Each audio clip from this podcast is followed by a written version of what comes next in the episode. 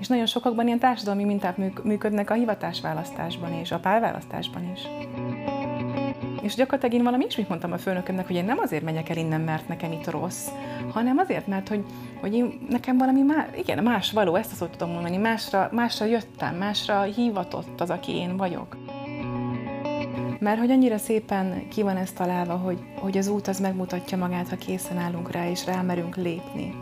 Tehát hiába mondhatok most egy magasabb szintről, a mostani tudatosságomból valamit egy alacsonyabb szintű énemnek nem, nem éri el, nem üti meg azt a, azt a hangot.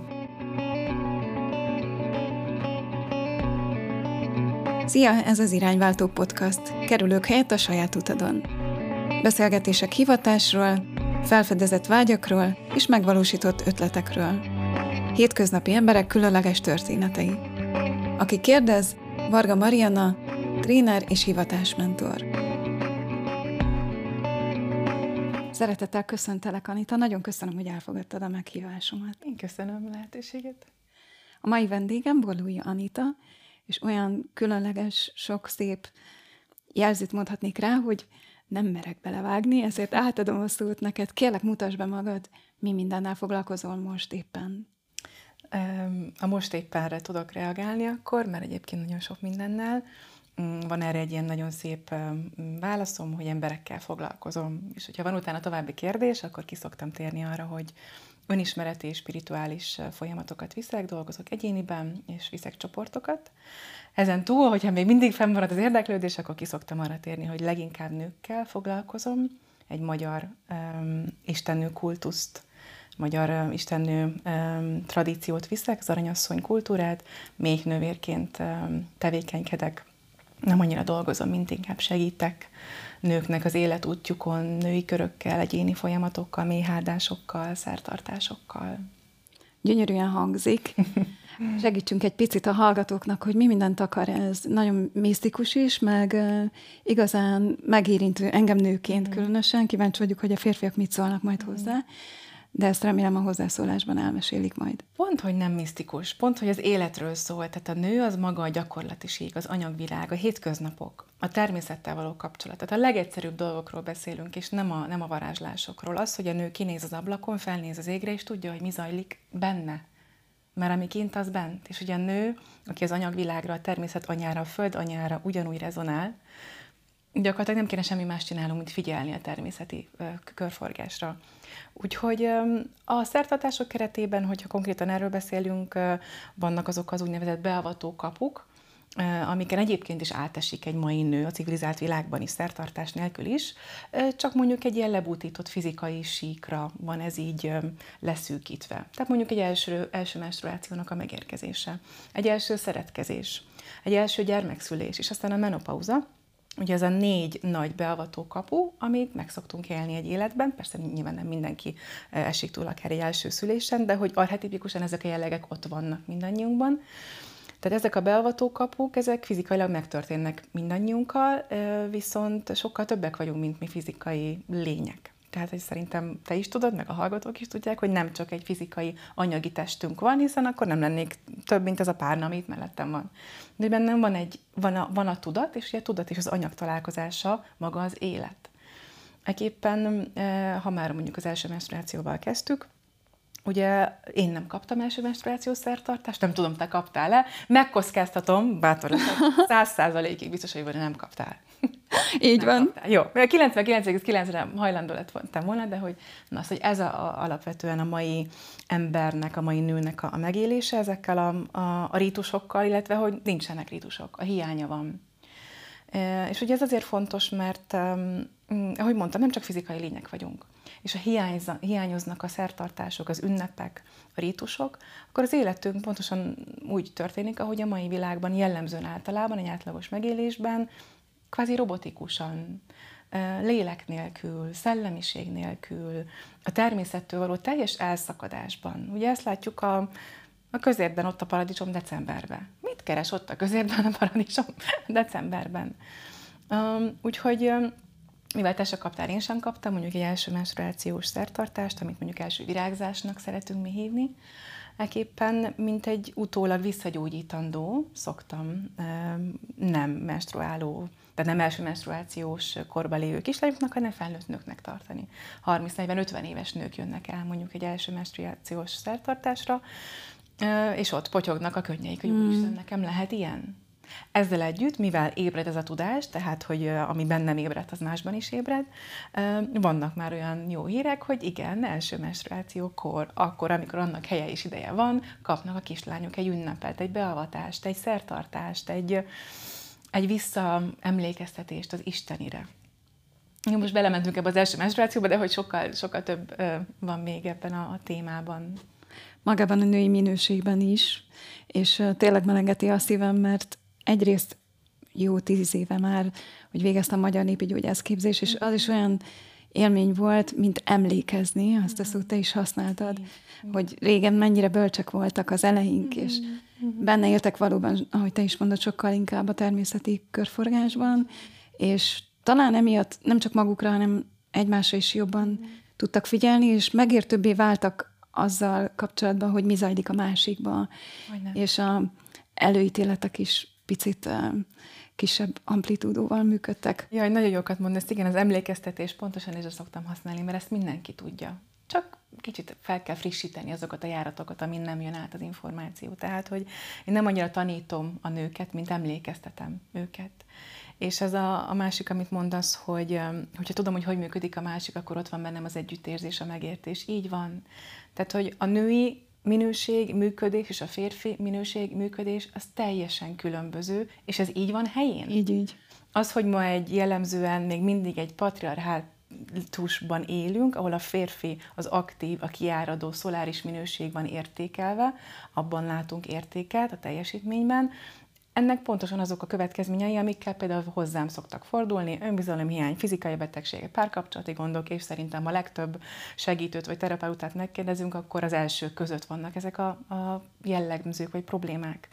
Hiszen, hogyha egy férfi tudja, hogy mondjuk a kedvese éppen hol tart a ciklusában, akkor egy nagyon okos megoldással lehet, hogy nem erre a hétre tervezi azt a nagyon komoly beszélgetést, hanem épp egy kreatív elfoglaltságot. Szóval, hogy, megtisztelve egymást azzal, hogy, hogy ez a játék itt a Földön, a nő és a férfi, ez egy, szerintem ez egy fantasztikus játék. Az Istennek egy nagyon jó humorérzéke van, hogy kitalálta ezt a, a kettő különbözőt, ami gyakorlatilag ugyanaz, de vágyik a másikra, elképesztő vonzalom van a, a kettő között, és hogy, hogy a két különböző működés meg úgy tökéletes, ahogy van a nő ezzel a változékonysággal, mint a hold. Ha felnézünk a holdra ma és holnap, nem ugyanazt látjuk. És a nő is pontosan ilyen változékony. És ez nem jó, és ez nem rossz, hanem ez így van.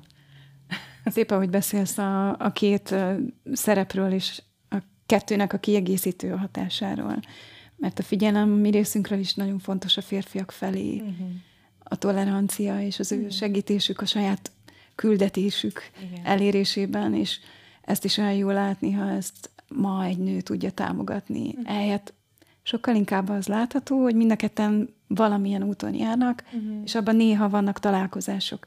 És ennek a teljessége az én világomban egyelőre kevésbé látható, uh-huh. de nagyon örülök, ha tiédbe inkább, és szívesen merítkezem belőle. Hát itt szerintem egy hozzáállási kérdést kell először megbeszélni, hogy mire való a párkapcsolat. Ugye ez is szerintem egy ilyen homályos dolog az emberek életében, hogy csak, csak úgy megtörténik velük.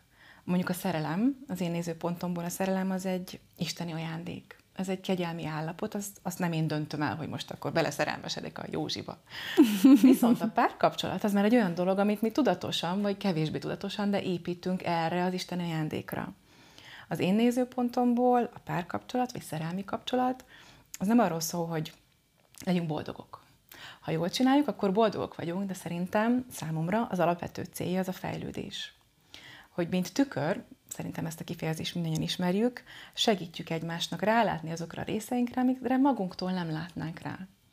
Ez zajlik egyébként is a világban. Tehát, hogy a külvilág az gyakorlatilag valamilyen módon az én részeimet tükrözi vissza. A Marinéni, a pénztáros a szupermarketban, aki nem köszönő is, csak mondjuk egy távolibb tükör A kedvesem, ő egy nagyon-nagyon-nagyon-nagyon közeli tükör. Nagyon intim részeimre tud találni, és nagyon be tudja kapcsolni azokat a triggerpontokat, amikre az ego, meg a, meg a működési mechanizmusok és a minták, azok így, uf, így föl tudnak így ébredni. És ez szerintem egy óriási lehetőség arra, hogy pontosan ezeket haladjuk meg, azokat a sérelmeket, mintákat, beakadásokat. És szerintem erre való idézőjelbe, erre való, erre használandó egy párkapcsolat. Ez a végső célja, felgyorsítja az egyéni fejlődést. Egyénileg is lehet fejlődni, párkapcsolatban még gyorsabb, egy közösségben aztán meg még gyorsabb, mert ott nem egy tükör van ilyen nagyon közel, hanem mondjuk 20-30 tükör van nagyon-nagyon-nagyon közel, ha mondjuk van egy együttélés egy közösségben, egy, egy spirituális családban akár. Említetted, hogy fordulnak hozzád párkapcsolati problémával is. Uh-huh. Akik téged keresnek meg, lehet-e bármilyen módon jellemezni, hogy alapvetően az önbizalom hiányon túl a párkapcsolati témában miben akadnak meg? Hűha, hát ezeket a kategóriákat nem annyira szeretem, de akik úgy mostanában jönnek, leginkább hölgyek, 40-es korosztály, és a nincs párkapcsolat probléma. Tehát volt már, nem volt jó, már jó ideje egyedül van, és már nem adja lejjebb. Tehát, hogy már nem akármiért szeretne, hanem inkább akkor egyedül van, de, de kivárja azt, vagy kidolgozza magából azokat a, a, az elakadásokat, amik nem engedik, hogy ő beérkezzen, addig viszont egyedül van. Úgyhogy jellemzőbben most ilyenekkel találkozom. Uh-huh. Ezt uh, hogyan tudod kötni a mai korunk mindenféle jelenségéhez. Mire gondolsz? Tehát, hogy azt mondod, hogy sok olyan 40-es nő van, aki éppen egyedül van, uh-huh, uh-huh. de hogy hogy köthető ez ahhoz a világhoz, amit élünk, amiben egy kicsit gyorsan megyünk, amiben más céljaink vannak, mint régen voltak a mhm. nőknek, vagy a családok. Nézd, az az elveszettség, amiről eddig beszéltünk, hogy nincsenek, nincsen meggyökerezve a lényünk itt a Földön, nincs kapcsolódásunk a, a természeti rendhez, a ciklikussághoz. Hogyha már valaki felismeri azt, hogy esetleg saját magát kéne picit így tenni ahhoz, hogy az élete változzon, az már egy óriási lépés. Tehát, hogy és, és ez egy nagyon pici része, egy pici százaléka az emberiségnek, aki felelősséget vállal a boldogságáért, vagy épp a boldogtalanságáért. Tehát a mástól várom, hogy meggyógyítson engem, vagy megjavítson engem, ott még mindig nincs egy felelősségvállalás. Én szoktam kérdezni kliensektől, hogy mit gondolsz, hány százalékát teremtette az életednek, hány százaléka az, ami történik az életedben, tőled függ. Na és ilyenkor nagy csendek szoktak lenni, mondom, nem baj, kivárom, és aztán szoktak különböző számok elhangozni, de hogy itt megint arról van szó, hogy rálátok-e arra a nagy játékra, uh-huh. ami itt zajlik. Hogy valójában ez a személyiség, ez az Anita, aki most itt megnyilvánul, aki most ilyen szépeket mond, az csak egy eszköz. Az csak egy eszköze annak, aki ténylegesen vagyok. Aki ténylegesen vagyok, az meg soha nem halt meg, soha nem születik meg, örök létező, egy ilyen játékot játszik most, és közben fejlődik, és közben magára ismer, és emlékszik. És emlékeztet másokat is.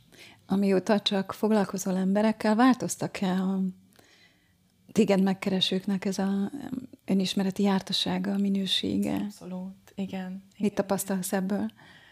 Sokkal tudatosabbak, sokkal gyorsabban lehet velük fejlődni és haladni, bár én kértem az égieket, hogy küldjetek olyanokat, akikkel lehet haladni, mert én azért szeretem a hatékonyságot. Szóval, hogy így, ha már itt vagyunk a Földön, ami egy tanuló bolygó az én nézőpontomból, egy tapasztaló bolygó, akkor tegyük meg azt, amit meg lehet. Szóval, hogy így ne szórakozzunk itt egymás idejével. Úgyhogy nálam azért így van, van tempó, ami leginkább abban szokott megnyilvánulni, hogy elég jól rálátok az ego játszmáira és ezt így ki, ki szoktam így mutatni nekik, aki, aki ezt így bírja. Aztán visszajönnek, mert hogy van ennek egy ilyen gyorsító hatása, tehát hogy nem feltétlenül simogatom ezeket a működéseket, hanem, hanem rávilágítok. Egyébként ezt a saját egómmal is idézőjelben élvezem, de élvezem tenni, mert hogy a fejlődésnek van egy ilyen felhatványozott jellemzője, amikor az ember állát, oké, okay, most akkor megint ezt csinálom, ezt azért csinálom, mert játszmázok, azért játszmázok, mert azt gondolom, hogy nem vagyok szeretető, és le lehet leplezni ezeket egy uh-huh. pillanat alatt. Valamelyiket pillanat alatt, valamelyiket idővel és oldásokkal, de öröm és csoda látni azt, amikor egy 5-6 évvel hozzám járó kliensen látom azokat a változásokat, amikről 5-6 éve még csak álmodni sem mert volna és, és elmesél azt, hogy egy ugyanolyan helyzetben nem reagált, uh-huh. mosolygott. Még csak nem is kellett úgy tennie, mintha, mert nem volt ott az a mintha sem. Vagyis nem megerőszakolta magát, hanem valódi nem belső. Megfejlődte. Élmény. De szép. Hát egy hatalmas visszafelé ugrásra hívlak most, mert uh, mielőtt találkoztunk, azért felkészültem belőled magamhoz mérten, és nagyon kedves számomra a honlapod, uh-huh. amin a rólad szóló rész úgy kezdődik, hogy fontosnak találod, hogy megismerjenek a saját történetedben, mert mindenki jön valahonnan, és mindenkinek van egy történet, ezt vallom én is, és imádom, hogyha megmutathatok történeteket és irányváltásokat, ami egész biztos vagyok benne, hogy a te életedben is volt. Már csak azért is, mert a saját önvallomásod szerint 20 éves korodig nem nagyon hittél abban, hogy létezik. Nagyon kézzel volna. Nem hittem. Kézzelfogható dolgokon Igen. kívül más világ. Picit mesélj erről, hogy emlékszel az akkori magadra, akár a gyerek Anitára. Uh-huh. Az első szó, ami eszembe az, az arrogáns. Uh-huh. Ez az én tudom. Én aztán tudom, és volt egy ilyen lesajnáló uh, hozzáállásom mindenfajta spirituális, ezoterikus, vallásos uh, megnyilvánulással kapcsolatban. Ezt nem hangoztattam, de úgy volt bennem egy ilyen markáns uh, vélemény. Um, és hát hogy, hogy nem nyilván egy olyan férfiba estem szerelembe, vagy emelkedtem inkább mondjuk így, um, akiben egy erős spirituális hajlam volt, már akkor 20 évesek voltunk, ilyen 20-22, egy ilyen nagy főiskolai szerelem volt, az első nagy szerelem igazából az életemben, és hogy milyen szép aztán, hogy ezt meg is tanultam a tanulmányaim során, hogy a szerelemnek pontosan, amit az előbb mondtam, egy ilyen átalakító hatása van a lényünkre. Valami dolgot, ami, ami ott egy ilyen lappangó, alvó fázisban van, azt fel tud ébreszteni. És pontosan ez történt. Nagyon finoman és nagyon kedvesen, de az ő lényén keresztül megnyílt bennem az, ami egyik, eddig is ott volt. Uh-huh nem ő mm, helyett, nem ő tette belém, csak, csak az ő lényén keresztül ez, ez meg tudott érkezni. Nekem kicsi gyerekkorom óta nagyon erős migrénes rohamaim voltak, fejgörcsel, agygörcsel, szemgolyógörcsel, hányással, komoly rohamok, ilyen egész napos, 24 órán át tartó rohamok. Ezzel nem nagyon tudtak kezdeni a, a nyugati orvos tudomány igazából semmit, gyógyszerek tényleg semmit nem használtak, tehát hogy egyszerűen az a fajta görcsös fájdalom az nem múlt el. És akkor mondták, hogy majd, ha menstruál, majd, ha szül, majd, ha... És hát az ember ott van 11-2 évesen, és én csak szeretném jól érezni magam, tehát kicsi, kicsi lányként ezek olyan megfoghatatlanok, és azt éreztem, hogy nem figyelnek rám, nem fontos, a, amiben vagyok. És aztán a, a volt férjem, tehát hogy később ugye hozzá is mentem feleségül, ő Prána Nadival foglalkozott. Uh-huh. Hát én nagyon le sajnáltam ezt az egészet, mondtam, hogy jó, bohockodjál, jázd a kis voodoo játékodat, engem ez nem érdekel, de egy ilyen roham alatt mondta, hogy jó, jó na gyere ide, és akkor megkezellek. És úgy feküdtem a keze alá is, hogy legyünk túl rajta, és hagyd szenvedjek én magamban majd inkább. De legyen meg a te akaratod, örüljé, de, de ez úgyse. És a legnagyobb meglepetésemre, hála a jó Istennek, jobban lettem és teljesen le voltam döbbenve, hogy, hogy hűha, rátette a kezét a fejemre, és én jobban lettem. Mi ez a, mi ez a furcsa, megfoghatatlan félelemmel töltött el, kicsit magamba szálltam ott, azért összeesett az a nagy arroganciám, és, és idővel aztán én is elmentem egy-egy ilyen tanfolyamra, ott történt egy óriási nagy pálfordulása az életemben. Ahogy mondtam, én ne, mondtad, én nem hittem el azt, amit nem láttam, fogtam, szagoltam a fizikain túl semmit, és utána így ráébredtem, hogy hűha, egy nagy álomvilágban éltem szó szerint addig a, addig a pillanatig, és azóta, azóta is járom ezt az utat különböző módszerekkel, technikákkal, de hogy ez a 21-2 éves tapasztalás volt egy ilyen egy konkrétan egy pálfordulás. Vagyis akkor ez nem egy, egyik lépés a másik után, hanem konkrétan mély vízúszóknak, és te mm. már onnantól hitted és kerested te is azokat a módszereket, utakat, ahol Igen, ez Az első tanfolyamról úgy jöttem ki, hogy ezt miért nem tudja mindenki. Tehát fel voltam háborodva, hogy, hogy, ez, hogy teljesen másról szól a világ hogy teljesen mást akarnak velünk elhitetni a tévéből, a rádióból, a plakátokból. A... Tehát, hogy volt egy tényleg ilyen nagyon naív felismerésem, vagy naív hozzáállásom, hogy, hogy én elhittem, amit így mutatnak nekünk, és aztán rájöttem, hogy hű, ez egy ilyen Tényleg Matrix. Hmm. És erre rádöbbenni ez először meg, megrázó. Tényleg az. Igen, egy, mintha hol is voltam eddig, és mi ez most. Elkavaró. Igen, igen. igen én is emlékszem rá. Én 22 voltam, amikor uh-huh. hasonló történt velem. Bár szomjazni kiskorom óta szomjaztam szerintem ezt. Uh-huh. Na de vissza hozzád, és a témánkra, ami a munkahivatás, uh-huh. hogyan vetül mindez? Tehát emberként történt egy beavatás, ami téged rátett egy pályára, uh-huh. de hogy kezdődött a pályafutásod, úgymond? Tehát mire álmodott a kis Anita, mi akart lenni, és hová kerültél, milyen iskolákba, és mi lett az első választásod a munkaterületén? Ó, nagyon sok kérdést tettél föl. Mit akar, mi akart lenni? Stewardess akart lenni a kis Anita. Oh. Hát én 82 születésű vagyok, tehát, hogy ilyen 90-es években azért már repkedtek az emberek, és az akkor még egy nagyon exkluzív volt.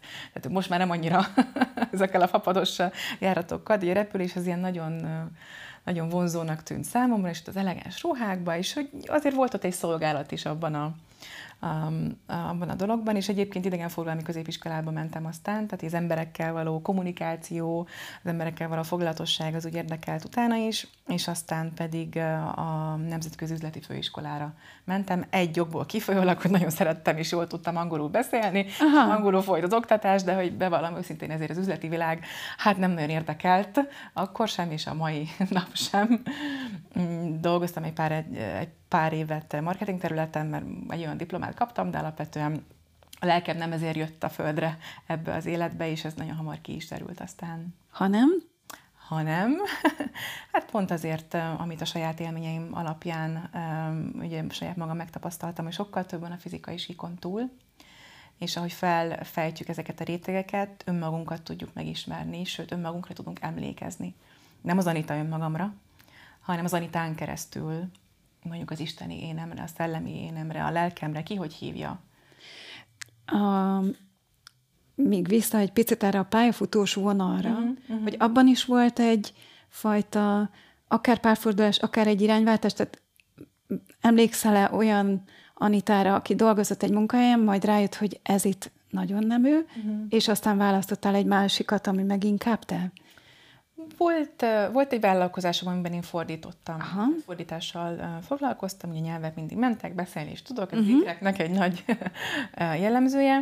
És aztán azért mentem el irodába dolgozni, hogy ne otthon üljek egyedül. Oké. Okay. Mert az, az fordítás az egy nagyon szép szolgálat, de hogy van benne egy ilyen barlangban vagyok egyedül, és dolgozok másnak című jelleg, és hiányzott az emberi kapcsolódás, és ezért mentem el egy irodába, valamire nem érdekelt, meg nem kötött le, és közben csináltam a, a Prananadit, csináltam más módszereket.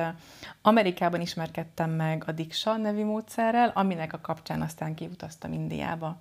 Itthon elmentem, itthon Magyarországon, mindenhova, ahol lehetett Diksha eseményekre menni, és úgy voltam, hogy na, nekem el kell oda menni, ahol ez jön. És egy két hónapos indiai elvonulás kapcsán hmm voltak olyan élmények, amik aztán tovább mélyítették azt, hogy én nem egy irodába akarok ülni. Uh-huh. um, és aztán eljött egy pont, amikor megtörtént egy váltás. A váltás az nekem nem egy hirtelen váltás volt, hanem egy folyamat inkább. Um, kialakítottam egy olyan időbeosztást, hogy tudtam már, hát reggel hétre jöttek hozzám, ügyfelek kezelésre volt, hogy ebédidőben hazabicikliztem, megkezeltem valakit, aztán visszamentem az irodába. És aztán eljött egy pont, amikor úgy voltam vele, hogy sem időt, sem gondolatot, sem, sem szót nem akarok már másra irányítani, mint, mint a küldetésemre, uh-huh. ami az emberek kísérése, segítése, gyógyítás, ezt nyilván nem mondom, mert nem így van a szószoros értelmében, hiszen mindenki önmagát uh-huh. gyógyítja, de egyfajta útjelző táblaként szolgálni a gyógyulásuk, fejlődésük, emlékezésük útján. Vagyis ez nem volt egy ilyen zaklatott út, és nem tudom, dobált az élet ide-oda, vagy magadat, nem. hanem azért ez egy tudatos építkezés lett. Igen. Aha. Hát ez egy idő után egyértelmű volt, hogy én ezért vagyok itt, és voltam annyira szerencsés, hogy, hogy volt is erre lehetőségem ezt ilyen szépen felépíteni. Tehát nem kellett egyik napról a másikra, nem volt egy olyan rossz munkahelyem, hogy ott hagyhattam, ott hagytam volna, hanem egy kifejezetten kényelmes munkahelyem volt így az irodai szférában. Ez egy kicsit nehéz is volt eljönni onnan, de ha sokkal rosszabb, akkor könnyebb ott hagyni, de, de emellett ki tudtam építeni akár a honlapot például az irodában szépen. Kifejleszgettem, tehát én mindent megcsináltam és előkészítettem ahhoz, hogy ez a vállalkozás ez tényleg tudja működni, hiszen egy darabig ez egy ilyen plusz dolog volt, idézőjelbe kvázi hobbi, plusz zseppénznek is felfogható lett volna, és aztán viszont volt egy váltás, amikor amikor a megélhetés is innen jött, és hogy ezt sem akartam ennek az oltárára áldozni. Tehát, hogy nekem ez nem egy megélhetési dolog, hanem ez egy szolgálat, ez egy uh-huh. hivatás. És imádom a magyar nyelvet, hogy azt mondja, hogy hívat, hívatás, de el vagyok hívva erre, vagy küldetés, ugye elküldettem. És hogy az állás, amikor valaki állásban van, akkor ő ott áll. Így van. És ezeket mind-mind ott akkor tudatosítottam, és a küldetésemen a hivatásom útját járom, nem állok. Annyira jó pofa, hogy nemrég beszéltem ezekről a fogalmakról, úgyhogy köszönöm, hogy te is felhozod.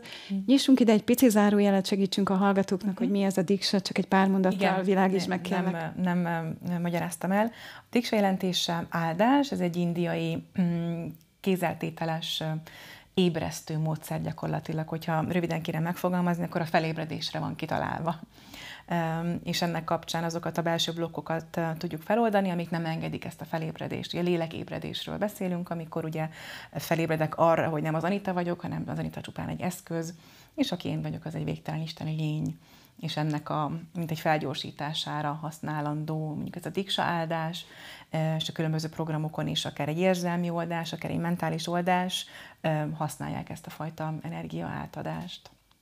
Köszönöm szépen. Igen. Hogyan változtál annak kapcsán, ahogyan te beleálltál abba, ami igazán hív, ami felé küldettél? Hogy hatott ez rád? Sokkal elfogadóbb vagyok, úgy mindennel és mindenkivel kapcsolatban. Az elején talán volt, de, de annyira nem volt bennem ez a, a fajta meg kell váltanom a világot című érzés, mint ami sokakban van, sok ilyen uh-huh. hasonló utat követő segítőbe, terapeutába, hogy na majd akkor én megmondom a tutit. Bennem van egy ilyen végtelen elfogadás, hogy honnan jövök, én ki vagyok én ahhoz, hogy megmondjam, hogy neked mi a jó. Ugye te lélekfejlődésedben mi a következő út? Még hogyha én nagyon nem azt tenném, akkor is van bennem egy olyan, hogy jó, hát lehet, hogy még 83 életig kell neked ezt a fajta leckét űzni, és akkor majd csak utána tanulod meg, de hogy én ezzel rendben tudok lenni. Aki belép az ajtómon, ő, ő viszont kap. Tehát, hogy ezt a fajta hozzáállást ő is megkapja, de hogy az egónak a működésére, meg a kis trükkjeire azért rá, rá szoktam mutatni, amir, amiről már beszéltünk. Említetted, hogy elfogadóbb lettél, uh-huh. meg milyenebb még, tehát, hogy te Anitaként hogyan változol azáltal, hogy most már nem futsz pluszköröket? Türelmesebb is, bár a türelemben még van mit tanulnom. Tehát itt Aha. a földbolygón ez szerintem az egyik legnagyobb leszke, ugye a, a türelemnek a megtanulása. Aha. Nekem lassú itt az anyagi világ. Aha. Én egy szellemi lény vagyok, és én emlékszem is nem információ szinten, hanem érzés szinten a, az anyag nélkülire. Aha. És ehhez képest az anyagban lét nekem nagyon sokszor lassú és van a lényemben egy, egy alapvető türelmetlenség, ez oldódott már a személyiség munkán keresztül, de hogy azért még van hova tovább. Szóval, hogy így ez a hatékonyság, ez még, még néha át tud csapni türelmetlenségbe, a hatékonyságról a törekvés, de alapvetően ez is nagyon sokat oldódott. Magam felé sokkal türelmesebb vagyok. Mások felé egyébként is az voltam, de hogy így magam felé is van egy ilyen, jó, hát akkor most még ez van. Um, sokkal kevésbé ráznak meg dolgok, Aha. sokkal kevésbé érintődök meg. Pont egy pár hete volt erről egy nagyon konkrét felismerésem, történt valami, ami kapcsán bekapcsolt egy ilyen önsajnálat. Már mondjuk nek, az én egómnak van egy ilyen önsajnálat mintája, ezek nagyon hasznos rálátni, hogy mondjuk a saját egónak milyen mintái vannak, amik különböző kül, látszólag külvilágból történt események kapcsán bekapcsol. Uh-huh. És akkor kimentem onnan nagy duzzogva, beültem a kocsiba, és akkor elkezdtem pityeregni, és nagyon sajnáltam magam, egy másfél percig körülbelül, és aztán másfél perc után, hát ha nyelvre le kell lefordítani, akkor úgy mondanám, hogy megszólalt egy hang, nem szólalt meg egy hang, csak így jött egy felismerés, hogy hát lehet így sírni, de lehet azt választani, hogy nem. Tehát ilyen végtelen egyszerű, és mondom, ja, jó. És elindítottam az autót, és hazajöttem. Ez a fajta állapot mondjuk két éve, öt éve, tíz éve eltartott volna egy napig, végigbögtem volna hazafele vezető utat, nagyon sajnáltam volna magam még két-három napig utána. Tehát abszolút érezhető az, hogy a, ahogy a fejlődés történik, azok a minták, amik a, a lényemben voltak, azok most is ott vannak, csak sokkal gyorsabb uh-huh. a lefutás, és sokkal hamarabb kapcsol be egy magasabb szintű rálátás, éberség, tudatosság, felismerés. És én ezt nagyon élvezem. Pont ezt a szót akartam használni, hogy én ezt mennyire élvezem, hogy mm. nem megszentül az ember, hanem egyszerűen magát, én magam azt élem meg, hogy magamat könnyebben és gyorsabban tudom mm-hmm. visszatenni arra a helyre, ahol szeretek lenni. Igen. És ez nagyon nagy élmény egyébként. Így. Az egy nagy élmény. Ezért vagyunk itt szerintem, fejlődni. A környezetet hogyan alakult azáltal, ahogyan te változtál? Visszatekintve arra, amikor még te is fordítóként és ilyen-olyan munkakörökben láttad magad, uh-huh. kik vesznek most körül, és akkor kik vettek körül? Hát azt kell mondjam, hogy a szüleimen kívül senki nem maradt meg a régi Azt a mindenit. Ez aztán a... Igen. Igen. Szóval azok a barátok, azok az ismerősök, a régi munkatársak, főiskolai is, tehát hogy senki. Aha. Teljesen lecserélődött, jogástársak vannak, papnő mm, küldetéstársak vannak az életemben, még a barátok is igazából ezekből a körökből alakultak ki. A szüleim nem cserélődnek le, nyilvánvaló, az a, a földi élet velejárója, nem is baj egyébként, tehát nekem ők egy ilyen kvázi benchmark arra, egyébként így a földbolygón, úgy általában mondjuk mikről beszélnek az emberek, mivel töltik az idejüket, tehát például nekem 10, most már 8 vagy 9 éve nincsen televízióm, mindig, amikor átmegyek szüleimhez, ez egy ilyen nagyon érzékenyen érint, hogy megy a háttérben. Úgyhogy ő, ők számomra egy mutatják azt, amiből szerintem megyünk valami másba. A benchmarkot is fordítsd le kérnek a hallgatóknak, és akkor ez is a helyére kerül. ők számomra egy olyan, egy ilyen mérőpont, hogy, hogy egyébként az átlagosan, jellemzően, hogy működnek az emberek, mivel foglalatosak. Ők hogy látnak különben téged? Ó, oh. hát azt tudom mondani, hogy én hogy látom, hogy ők hogy látnak. Jó, legyen. Hát ők nagyon aggódtak, értem. Uh-huh, uh-huh. Nagyon nem értik ezt az egész világot. Van már bennük egyfajta elfogadás, de lehet, hogy inkább a beletörődés szót mondanám. Értem. Öm, ők azt szeretnék, hogy boldog legyek úgy, ahogy szerintük nekem boldog Igen. lenni. És az arcodon nem látják azt, hogy, hogy mosolyogsz és jól vagy. Egyébként látják is, de nagyon furcsálják, hogy így. Aha. úgy választottam boldognak lenni, ahogy, ahogy élek. Um, nagyon örültek, amikor például autót vettem, mert hogy ez egy ilyen nagyon hétköznapi, átlagos dolog. Itt tart a világban. Igen, tehát ezt is szokták az emberek, és ehhez tudtak kapcsolódni. De egyébként, hogy van egy végtelen elfogadás így egymás felé, csak úgy érzékelem bennük, hogy nagyon furcsálják, és idegen nekik ez, a, ez az egész világ, ahhoz képest, amiben mondjuk ők felnőttek, és ezzel kapcsolatban is van bennem egy nagyon nagy elfogadás, mert ahonnan mondjuk ők jöttek, édesanyám 55-ös, tehát 56-os időszakokban, hmm. ugye nagyon picike volt, tudom már azt, hogy tanulmányokból, terápiából, stb., hogy azok az események, azok nagyon mélyen beívódnak a tudattalamba, tehát egy ilyen embernek a, egy ilyen háttérrel, egy ekkora gyors fejlődést, amit egyébként mindannyian tapasztalunk a világban, nem biztos, hogy könnyű meglépni alapvetően is az ő generációk teljesen mm. másra volt beállítódva. Így van. Más jelentett a túlélés, és Abszolút. az öröm is, Abszolút. És az alkalmazkodás is. A túlélés szót használtad, és, és ezt kell sajnos használnunk, hogy a, a fölöttünk lévő generációk, egy-két generáció a túlélésre volt berendezkedve. Nem, nem tudtak másra fókuszálni, mert túl kellett élni forradalmakat, világháborúkat, Eképpen, ha nincs egy nagyon erős önfejlődés, akkor a mai nap is a túlélő üzemmódban vannak, és nem is lehet igazából mást elvárni tőlük. És hibáztatni sem Pont. őket emiatt. Szeretettel, empátiával, elfogadással érdemes tekinteni rájuk, és óriási tanítók. Elfogadásra tanítanak, türelemre tanítanak, toleranciára tanítanak. Hová tartasz most? Mi az, ami célként lebeg a szemed előtt? Hmm. Szakmailag vannak olyan következő lépések, amik így a következő pár évben így megfogalmazottak, hogy szeretném tartani a, a nőkkel való uh-huh.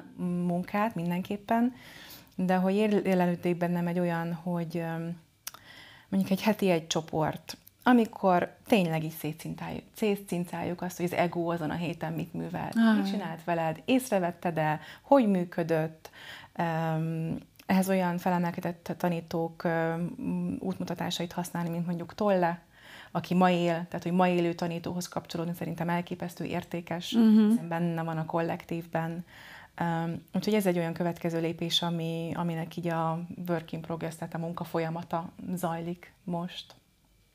Hogyan találod te meg az embereket, vagy ők téged, hogy zajlik ez a folyamat, akikkel kapcsolódsz, és akiknek egyfajta keretet, iránymutatást tudsz most már leginkább így ajánlásokból. Uh-huh. Az elején voltak ilyen hirdetgetések, bevallom mai napig hirdetek, de hogy, hogy ismerős ismerőssel járt nálam, hasonlóban van, elküldte hozzám. Ilyenkor ezért meg szoktam kérdezni, hogy szabad akaratodból vagy itt vagy sem. Szóval, hogy ezért ezek az ajándékba megveszem neki a gyógyulást, ebben azért lehetnek kockázatos tényezők, de, de legtöbben így találnak meg igazából, akár beszélgetések kapcsán, akár úgy, hogy én elmegyek egy programra, egy joga óra után felmerül mondjuk egy méhádás témája. Mm. Tehát így organikusan adja az élet. Volt olyan, hogy becsöngettek, mert épp arra sétáltatta a kutyát, és kint van egy tábla, és érdekelte, hogy mi az, hogy méhádás. Van egyébként számodra kedvenc a többféle tevékenységet közül? Hát a szertartás jött így elsőként, hogy feltetted ezt a kérdést. Aha. Abszolút. A teljes szertartás napok, mondjuk ez a négy beavató kapu, amiről az elején beszéltem. Mitől lett ez olyan kedves neked? Azért, mert annyira gyógyító, és annyira hmm. hiányzik, és, és visszakapcsolja az embert a, a természetbe, az anyaföldbe, a rendbe, a, abba, ami, ami való. De akár egy esti szertartás is. Tehát most minden teli holdkor tartok jóni szertartást, jóni gőzüléssel, olyan nagy hiány van abban, hogy rendben legyünk a testünkkel, mm-hmm. szeressük, nem, hogy ne szégyeljük, egyáltalán érintsük, szólítsuk meg, érezzük. Méghozzá szépen beszéljünk vele, igen, igen, igen, igen. Így, igen. Egy picit kényelmetlenebb kérdés, ha nem akarsz, nem válaszolsz rá. Hogy lássunk téged a férfiakkal való kapcsolatban? Most itt nem feltétlen a te párkapcsolataidra gondolok, hanem miután ez a téma hozzátartozik a te hivatásodhoz és a férfinő kapcsolat. Ez például hogy alakult az életed? Említetted, hogy volt férjed? Igen. Le- lehet, hogy előtte is kapcsolódtál férfiakkal valamilyen minőségben. Szóval ennek mi az evolúciója a te életedben? Van ennek evolúciója. Nagyon jó szót használtál. Hatalmas evolúciója van. Igen, fiatalon, 20 évesen ismerkedtem meg a, a volt férjemmel, főiskolai nagy szerelem, és akkor mi igazából így megtettük azt, amit meg kellett. Uh-huh. A klasszikus hetedik évben mentünk szét, ugye sok pár szokott uh, 7 év után szakítani, és igazából akkor sokkal kevésbé voltam tudatos, de már akkor egy tudatos rálátásunk volt arra, hogy így, hát így ennek vége.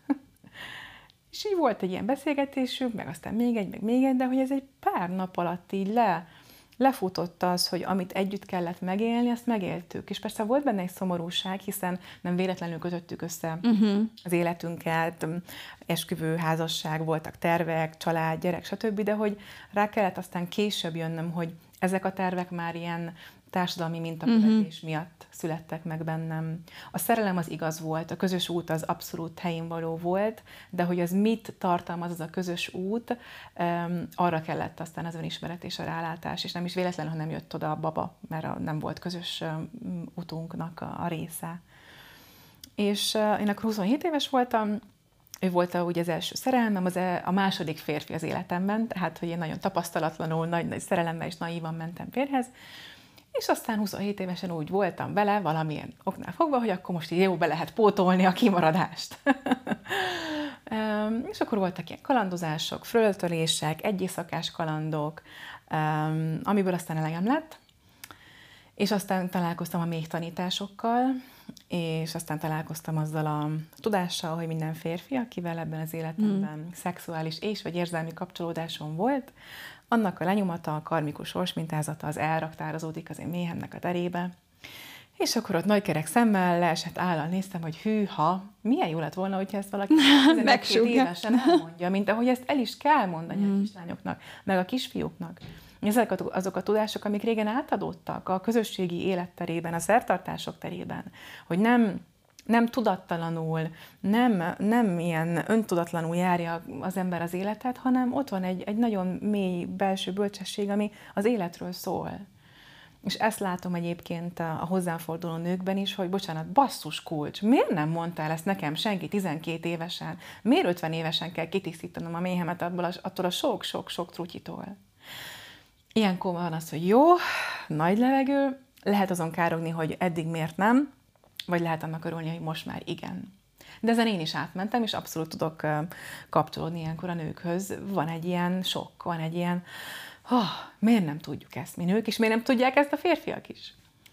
És um, aztán ennek kapcsán um, volt egy ilyen hosszabb um, szünet, így a, a párkapcsolati életterületemben nagyon sokat tisztítottam a méhemet, vannak erre kifejezetten technikák, um, viccesen szoktam mondani, inkább nevessünk rajta, mint sírjunk, hogy mondjuk egy ilyen négy órás napi méhtisztítást csináltam mondjuk egy férfira, hát többet tartott, tovább tartott a tisztítás, mint maga az, amit ki kellett tisztítani, hogyha érted, mire gondolok. És akkor ilyenkor az ember megint előveszi a humorérzékét, és egy mély levegőt vesz, és csinálja tovább. Um, és aztán a tantra jött be így a, az életemben, gyakorlóként, um, művelőként igazából, a tantra jóga. Én kerestem egyébként a tantrát Magyarországon is. Igazából szerintem mindenhova elmentem, ahol azt kiírták, hogy tantra. Nem találtam meg, amit uh-huh. kerestem, megmondom őszintén. Nagyon sok helyen a kapcsolódásban kimerült a tantra, nagyon sok helyen az érintésben, a szexuális energiában, az érezzük jól magunkat egymással című megélésben kimerült a tantra, és én éreztem, hogy ez másról kell, hogy szóljon. Úgy voltam vele, hogy jó, hát akkor nem, nem állok meg az ország határon belül, ki mondja ezt, úgyhogy kerestem máshol utakat, Indiát, Hollandiát, Hollandiába mentem ki végül, ami szintén nem azt a szellemiséget adta nekem, amit kerestem. Itthon találtam meg végül azt a szellemiséget, amit én kerestem, mert hogy számomra a tantra, meg egyébként is, ez egy óriási gyorsító pálya, de hogy valójában egy szellemi út. Uh-huh. Ez a leggyorsabb szellemi út, amivel én találkoztam ebben az életemben. A legmagasabb szintű aszkézis egyébként. És nem arról szól, hogy érezzük jól magunkat. Egyáltalán nem.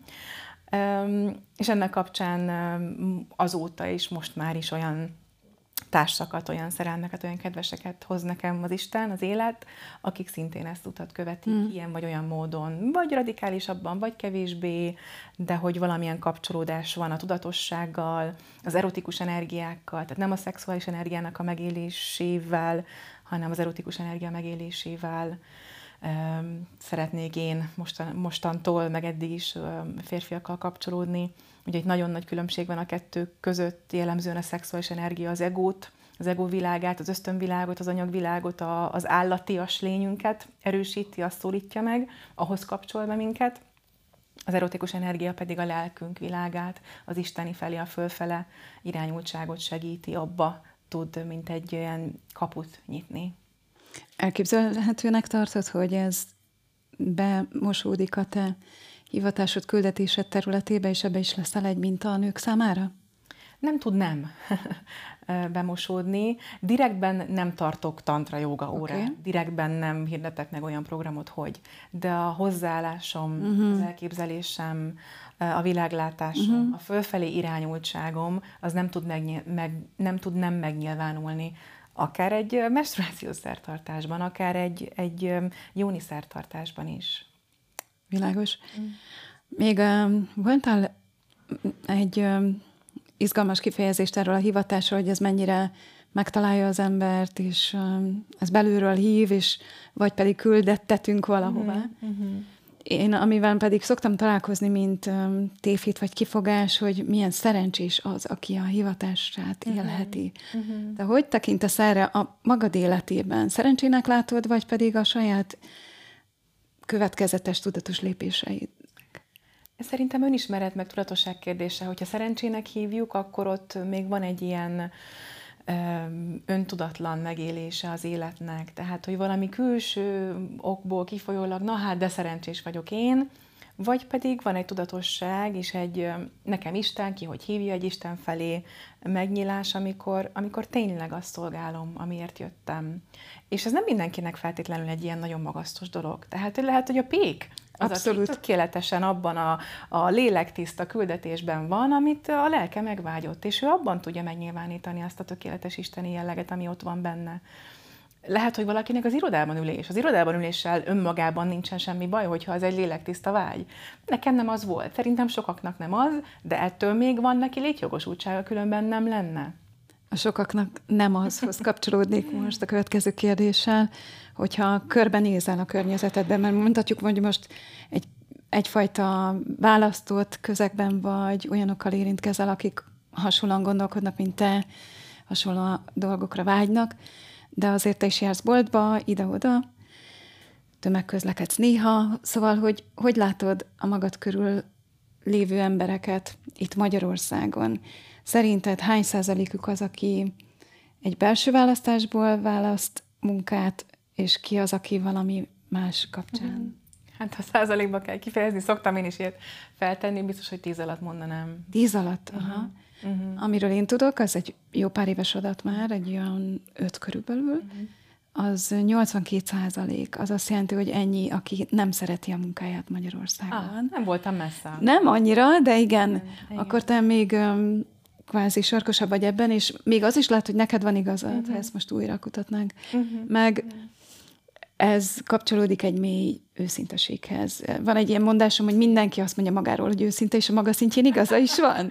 Hogyne, persze. Csak hogy az a nem mindegy, hogy mennyire mer tényleg abban a pőries valójában otthon, amikor csak egyedül uh-huh. elbeszélget magával, válaszolni arra a kérdésre, hogy mennyire szereti azt, amit éppen csinál és lehet, hogy ő elhiszi, hogy ő szereti. Ez is benne van a pakliban. Ez olyan volt, mint nekem a házasság. Tehát én akkor tudtam, én akkor teljesen meg voltam győződve, hogy holt a Milla, holt a Diglan. És, és akkor ott tényleg ezt gondoltam, és közben nem. Az egy társadalmi minta volt.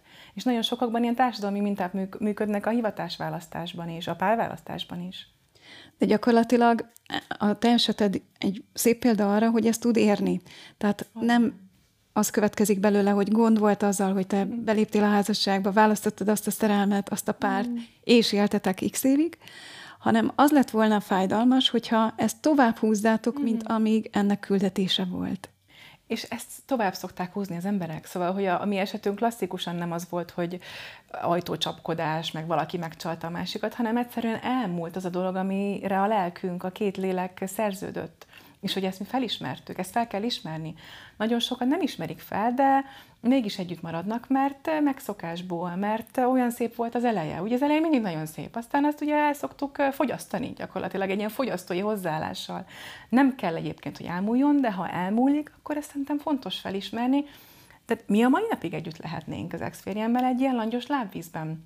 De hogy nem ezt vágyta meg se ő, sem én.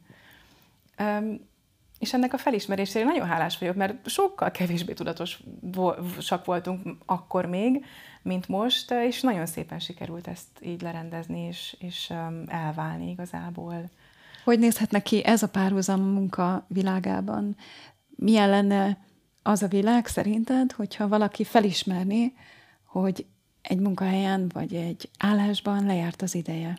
Hát pont az, mint amit mondjuk én tettem hogy felismertem, vagy azonnal fölállok, vagy egy pár hónap után azt mondom, hogy, hogy akkor valami fajta fokozatossággal ezt meglépem, besétálok a főnökömhöz, és azt mondom, hogy én elmegyek innen nem azért, mert ez rossz, hanem azért, mert nekem más való. Mert van jobb. Nem is, ha jó vagy rossz, hanem hogy nekem más való. És gyakorlatilag én valami is mondtam a főnökömnek, hogy én nem azért megyek el innen, mert nekem itt rossz, hanem azért, mert hogy, hogy én, nekem valami más, igen, más való, ezt a szót tudom mondani, másra, másra jöttem, másra hívatott az, aki én vagyok. És ezt teljesen megértette. Nyilván gondot okoz valakit pótolni, vagy cserélni, de hogy nekik se jó, hogyha valaki olyasmi, olyas valaki végez egy munkát, akinek nincs benne az odafigyelése, a, a gondoskodása, a figyelme, a szíve, lelke akár. Számodra vannak-e, vagy voltak-e példaképek, akik segítettek az utadon egyes lépések megtételében? Hmm. Olyanok voltak, amik mindig nagyon mélyen érintett, amikor tanító pártól tanulhattam. Ah. Amikor nő és férfi együtt tanított. Ilyen volt például az első megismerkedésem a spiritualitással, az első tanfolyamomon leültem a Pelenadi um, első napján, és ott volt egy nő és egy férfi. Uh-huh. Ők egy szerelmes pár volt, ők egy házas pár volt. És a nő, nagyon emlékszem rá, mert hasonló történet volt, hogy ő csak a férj, férje miatt indult el ezen az egész hülye úton. Ő teljesen lesajnálta, és hülyének nézte ezt az egészet, varázslást.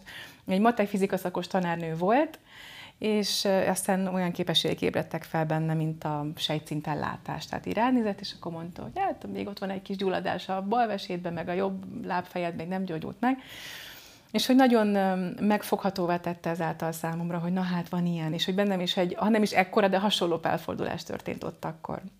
És aztán az utam további részén is később voltak ilyen tanítópárok. Az indiai utam során, amit uh-huh. ott is egy, egy nő és egy férfi tanítópárral találkoztam. Itthon is volt olyan, és most a, a joga iskolában is egy tanítópárnál tanulok minden héten. És valahogy ennek a, amiről meséltem, hogy eh, szerintem az Istennek fantasztikus humorérzéke van így a nő meg a férfivel, hogy, hogy ezt így szétszette, de hogy vágyik egymásra, és hogy ugyanannak a dolognak a másik oldala, de közben megvan benne mind a kettő. Um, szóval, hogy ennek a, ennek a játéka és ennek az egysége mutatkozik meg akkor, amikor egy nő és a férfi ugyanarról beszél, de teljesen máshogy. Még egy ászanát is teljesen máshogy vesznek föl, a, az elmagyarázása is teljesen más, és így kerek, számomra így egész, így van kiegyenlítettség, így van polarizáció. Hmm. Tehát akkor valójában úgy is alakult az életed, hogy vannak körülötted ilyen párok, akikre úgy tekinthetsz, hogy de jó, hogy képviselik azt, amiért ez az egész létrejött annak idején. Így van. Igen. Nagyon köszönöm a beszélgetésünk eddigi részét, és még van egy kérdésem. Jó. Az pedig az, hogyha visszanézel a korábbi Anitára, aki még talán csak sejtette, de éppen nem nagyon tudta, hogy merre vinni őt az útja, ha hallgatna a szívére, mit mondanál most neki? Ó, oh,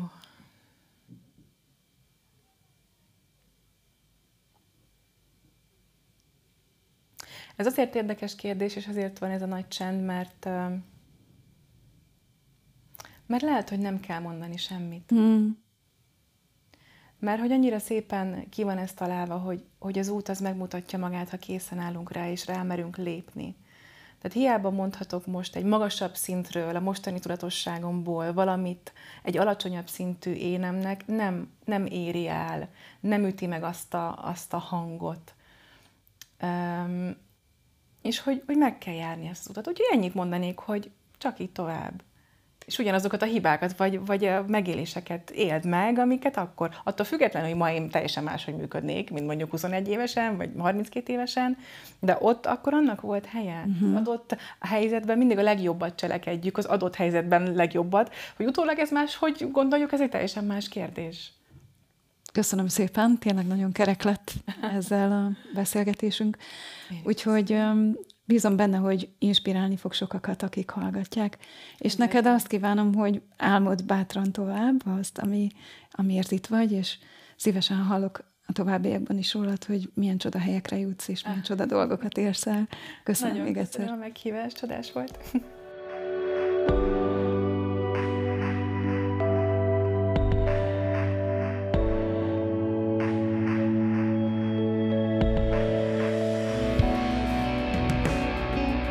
Ez volt az Irányváltó Podcast mai adása.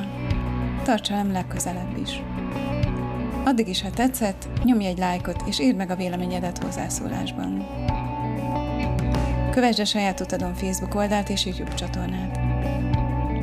Az interjú bővített verzióját a Patreon előfizetőknek készítem. Így, ha a munkásságomat támogatod, elsők közt értesülsz az új és többlet tartalmakról.